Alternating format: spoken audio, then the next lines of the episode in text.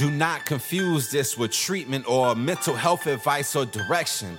Nothing on this podcast is made to supplement or supersede the relationship and direction of your mental health caretakers.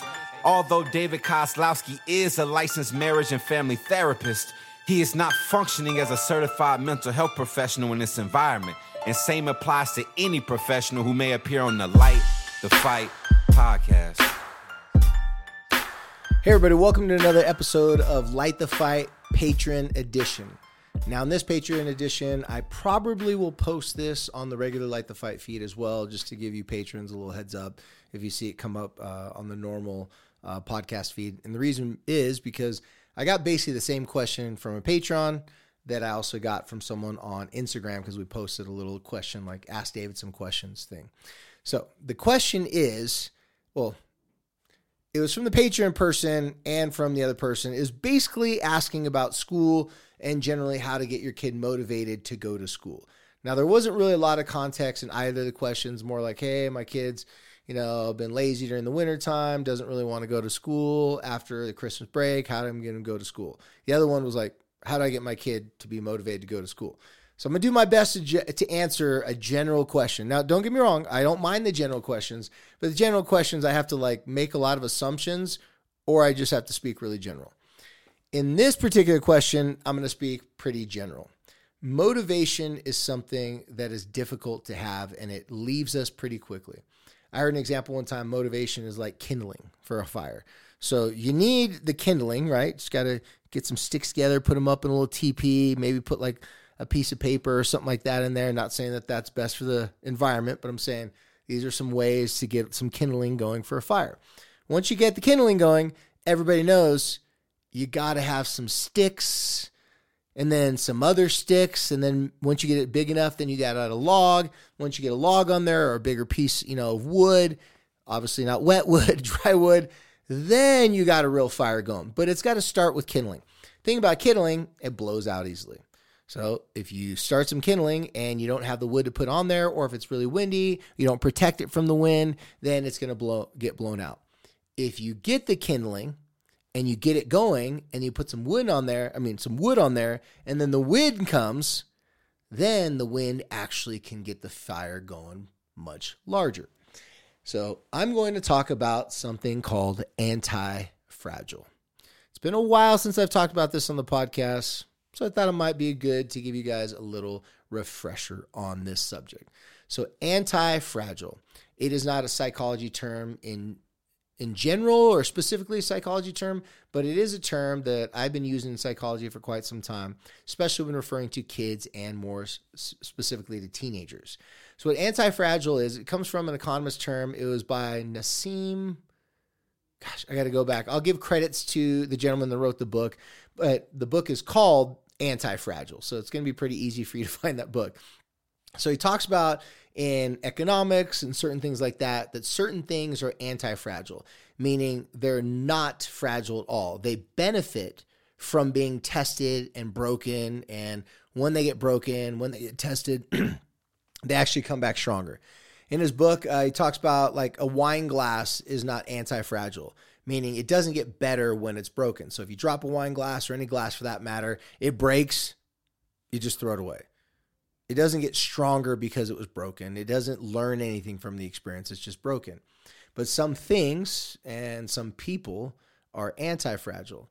So I liken this to kids, more specifically teenagers, are anti-fragile. So when you're looking at your kid as being too fragile for them to go to school, or they're looking at themselves as being too tired, maybe, you know, school's not their thing and, and they're feeling like they can't do it.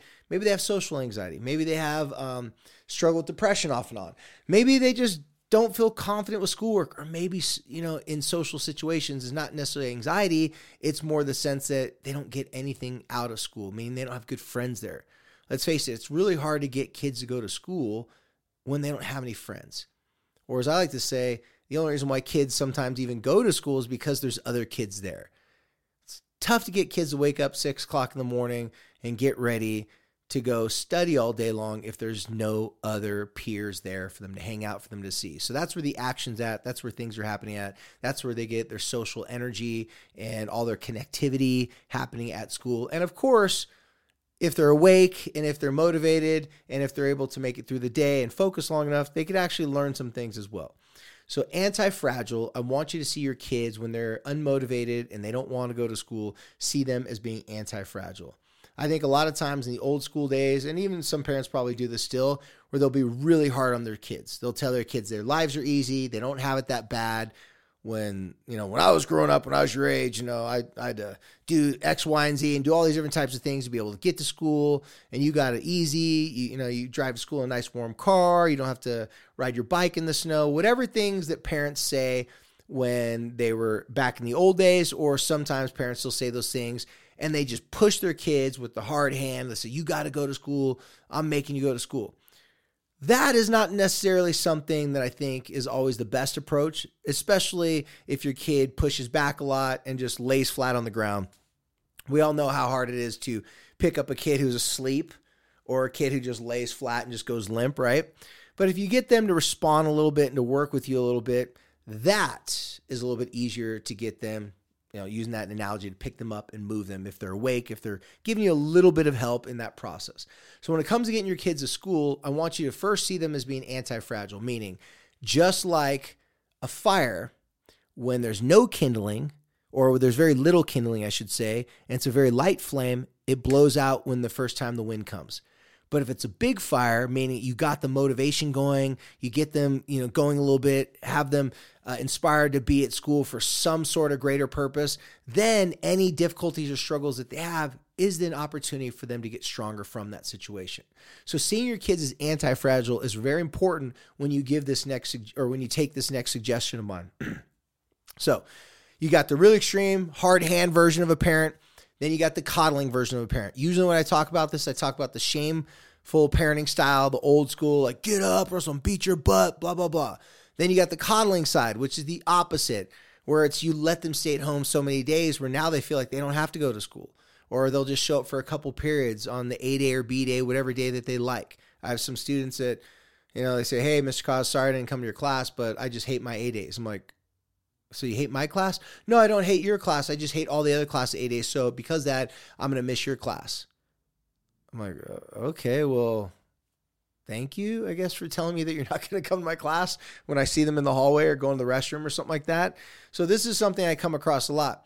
So for you parents that are over coddling, you are the parents that out of love, you want to keep your kids safe. You don't want them to be, you know, pressed too hard. You don't want them to be challenged too hard.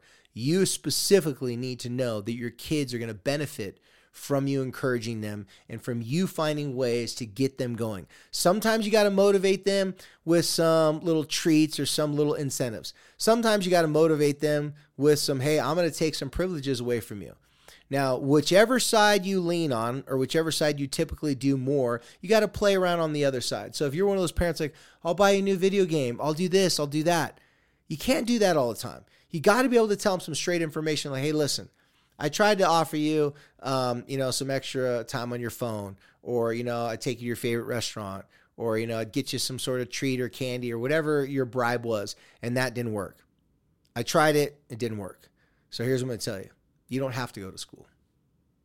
And if you don't go to school, then you're going to lose these certain privileges. So, hey, I'm not going to give you a hard time today. You've already slept in. School's out. But I will remind you tonight before you go to bed that if you don't wake up tomorrow and go to school, then you're going to wake up minus this privilege, minus this device, or minus whatever it is. Now, if you're the loving, compassionate parent that has a hard time towing the line, you cannot save and protect your kids from natural consequences from their actions. You don't want to be that parent that sees your kid is so fragile that they can't take a consequence. Now, you may be listening to this saying, well, my kid will freak out, or my kid's freaked out. I've tried that. It doesn't work. Well, maybe it doesn't work because your approach is too personal. Maybe you do it out of anger. I'm going to take that away from you. Maybe it's in the middle of, you know, the, the morning when you're trying to get them going, they won't do it. And then you threaten them. You have to tell them, hey, listen, I'm going to warn you tonight, or remind you tonight, it's probably a better way of saying it, that tomorrow, if you don't get up and go to school, hey, that's your choice. I'm not going to make you get up and go to school. And you're not going to have these privileges. Then when the school time comes, you're going to have to just patiently and quietly go and do those things. When I say patiently and quietly, I mean, don't do it with agitation and aggravation, like slamming the doors. See, Now I'm taking your Xbox. Now I'm going to be the bad parent. Now I got to do this. Now I got to, you should have done this. Now I'm going to steal your stuff. Or don't try to wake them up and say, if you don't go, if you don't go, then you're going to lose your privileges. Maybe give them one reminder. Say, listen, I'm going to give you one reminder to get up. If you don't get up, remember what I said last night? That's going to happen. Don't go over the whole detail about what you're going to do. Just patiently sit there and watch them not get up after that one reminder, and then quietly go take away the privilege or plan for them to go without the privilege. If it's the car, if it's some sort of support, you got to tell your partner or whoever it is that can hold you accountable to something. Say, listen, don't let me back out of this. I told them last night they don't get them to go to school. Then tomorrow or today, they can't go to football practice, basketball practice, whatever it is. A lot of parents don't want to punish their kids with things like a sport. Punish their kids with things that, well, their you know their kid actually loves because that's the only thing they like to do. And I don't blame you. And you shouldn't do that all the time. But if your kid has lost motivation and you're seeing them as someone that's like, gosh, if I don't do something, then they're going to never go to school. Well, guess what's going to happen? They're not going to be able to play that sport anyways because they're not going to be eligible. Or they may call you and say, hey, listen, can you sign me and uh, and and clear my absences? Can you excuse those absences? Could you tell the the, the teacher that, that I wasn't feeling good and, and give me excuses to, to the school? You can love them, but you can't save them. If you heard that from me many times on this podcast, I'll say it over and over again. So for the coddling parents, you definitely don't want to see them as being so fragile they can't handle it. And then when it comes to the discipline, the things you got to take away from them, you've got to be able to be patient. Persistent, didn't say it the first one, meaning consistently do what you say you're going to do. And persistent, meaning just do it. Like if they try to talk you out of it later on after eleven thirty when they've woken up, well, I swear I'll go tomorrow, I'll go tomorrow. Give me one more chance. Hey, listen, I don't blame you for wanting another chance, but I can't save you from this consequence. Don't give them a lecture on how, uh, you know, if, if they show up late to work when they're adult, you can't save them from losing their job. The lecturing time is over. With teenagers specifically, they don't want to learn something unless they come to you asking you for help. But if they're coming to you and begging you to bail them out, they're not getting the lesson. Now for the shameful parents, I mean the parents that like to be more the tough guys, you, pretty much the same thing. Don't make it personal. Don't threaten them and don't tell them, fine, I'm going to take away your car. I'm going to take this. I'm going to take that. Just the night before, calmly, while they're awake, and patiently say, hey, I'm just telling you, if you don't go to school tomorrow, you will not be able to hang out with your friends this weekend. You will not be able to use the car. You will have your phone turned off for the whole entire day. If you don't go to school the next day, then you have your phone turned off for two more days. If you don't go to school the next day, then it's three days. Every time you don't go to school, you're going to lose your phone for another day, and then it's going to double every single time to the point where you may lose your phone for a couple weeks until you go to school. I don't want to be hard. I don't want to make it personal. I'm just telling you, that's what I'm going to do.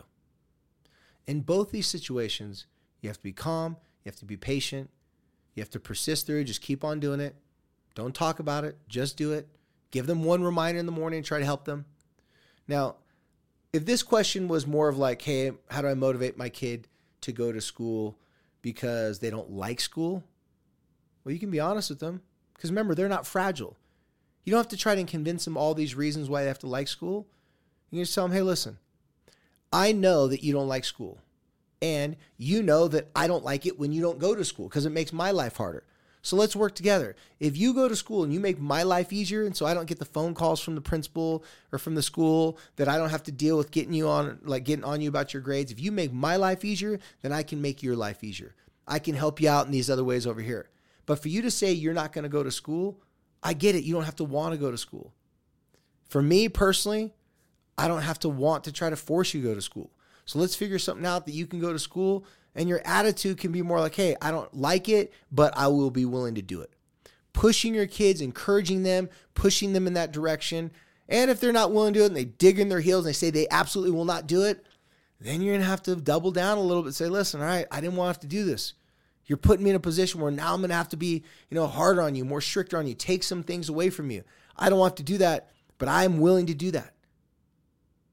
This is the type of approach that is not coddling. It's not shaming. It's partnering. But in order for this to work, it's very effective for you to see your kids as being anti-fragile. They will benefit from you pushing them and encouraging them. When I say pushing them, I don't mean like pushing them off the cliff and shoving them. I mean like nudging them. Come on, come on, you can do it. Well, I don't like to go to school. I get it. I don't blame you. You can tell all your friends that don't like to be at school that you don't like school while you're there. But if you're at home, you'll have to text it to them. Just tell them face to face. You guys can, you guys can, you know, trauma bond together about how bad school sucks. Well, that's stupid. Hey, there's a lot of things that are stupid. There's a lot of things you're not going to like. I don't blame you for not liking school, but I would blame you for not doing something that you know you need to do.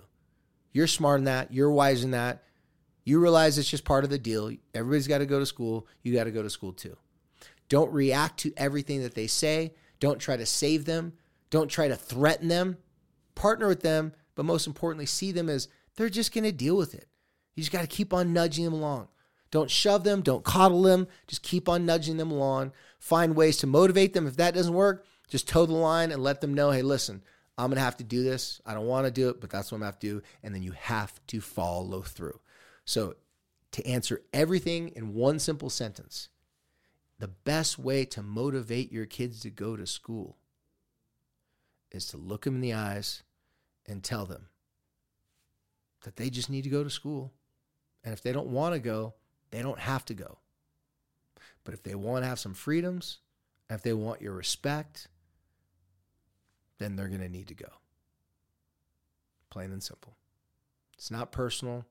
It's just a factual statement. And then, of course, you got to follow through on your end. Don't cave to them. Don't let them talk you out of it. Don't let them give you the baby eyes. You know, if you saw, um, uh, what's that movie I just saw recently with my kids that my kids love? Uh, Puss in Boots. Don't let them give you the Puss in Boots cat eyes. Just stick with it. Smile. And just follow through. Okay? All right, you guys. Motivation for kids to go to school. You don't want your porridge to be too hot. You don't want to be too cold. You want to be just right. By the way, that's also in the new Puss in Boots movie. If you haven't seen that, they got a pretty funny part about Goldilocks and the Three Bears, so check it out. A little plug for them. We're not sponsored by Puss in Boots, but it's pretty funny. All right, you guys, thank you as always for sponsoring us here on Light the Fight, Patreon edition.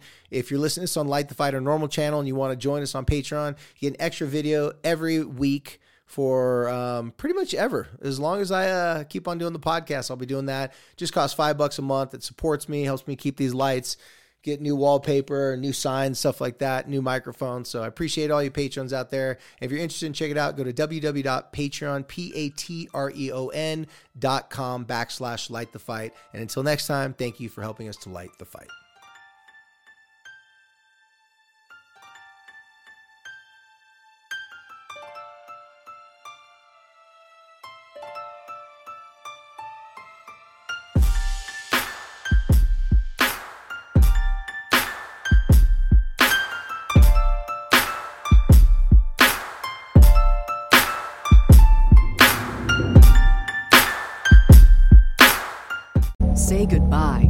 Credit card rewards. Greedy corporate mega stores, led by Walmart and Target, are pushing for a law in Congress to take away your hard-earned cash back and travel points to line their pockets. The Durbin-Marshall credit card bill would enact harmful credit card routing mandates that would end credit card rewards as we know it. If you love your credit card rewards, tell your lawmakers, hands off my rewards. Tell them to oppose the Durbin-Marshall credit card bill.